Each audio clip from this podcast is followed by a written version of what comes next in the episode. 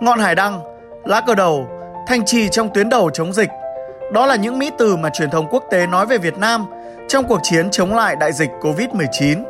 Dù phía trước vẫn còn nhiều khó khăn thách thức, nhưng có thể nói chúng ta đã đánh thắng trận đầu với tinh thần chống dịch như chống giặc và đặt sức khỏe, tính mạng của người dân lên trên hết. Ngay từ khi dịch Covid-19 mới bùng phát ở Vũ Hán, Trung Quốc, cả hệ thống chính trị đã vào cuộc một cách quyết liệt, cách ly kịp thời các trường hợp lây nhiễm, tiếp xúc gần, ngăn chặn nguồn lây lan của virus SARS-CoV-2 trong cộng đồng. Quyết sách đó đã tạo được khí thế đồng lòng của toàn dân trong cuộc chiến chống lại kẻ thù vô hình mang tên Covid-19. Niềm tin được nhân lên khi Việt Nam là một trong những nước phân lập thành công virus corona từ rất sớm, đồng thời tự chủ sản xuất được bộ test kit và làm tốt công tác tuyên truyền cho người dân về việc đeo khẩu trang, rửa tay, hạn chế tụ tập nơi đông người. Việt Nam cũng sử dụng công nghệ để thực hiện việc khai báo y tế toàn dân, lập bản đồ theo dõi các trường hợp nghi nhiễm.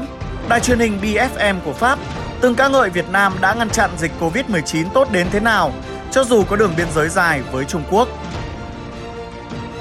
Tổ chức Y tế Thế giới cũng coi Việt Nam là một trong những điển hình trong cuộc chiến chống lại dịch bệnh, chia sẻ kinh nghiệm cho các quốc gia khác. Việt Nam có đủ năng lực, nguồn lực, kinh nghiệm và ý chí để phòng dịch. Vì sức khỏe của người dân, chúng ta sẵn sàng hy sinh lợi ích kinh tế trong ngắn hạn. Người đứng đầu chính phủ đã nhiều lần khẳng định như vậy trong các phiên họp chỉ đạo chống dịch Covid-19.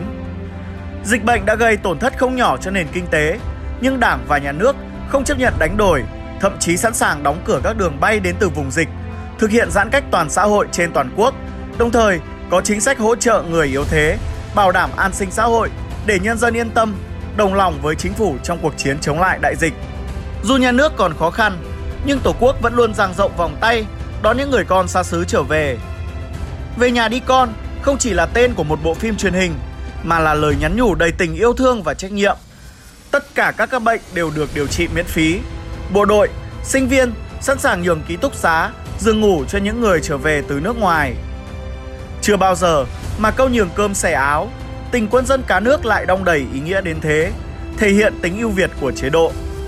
Hình ảnh khuôn mặt hẳn vết khẩu trang của các y bác sĩ, giọt mồ hôi của chiến sĩ biên phòng, bữa cơm vội của người phụ trách phân tuyến cách ly ở sân bay, khoảnh khắc những tình nguyện viên tranh thủ chớp mắt trong cảnh màn trời chiếu đất là những ví dụ sinh động nhất của khối đại đoàn kết dân tộc trong những ngày chúng ta đương đầu với dịch bệnh.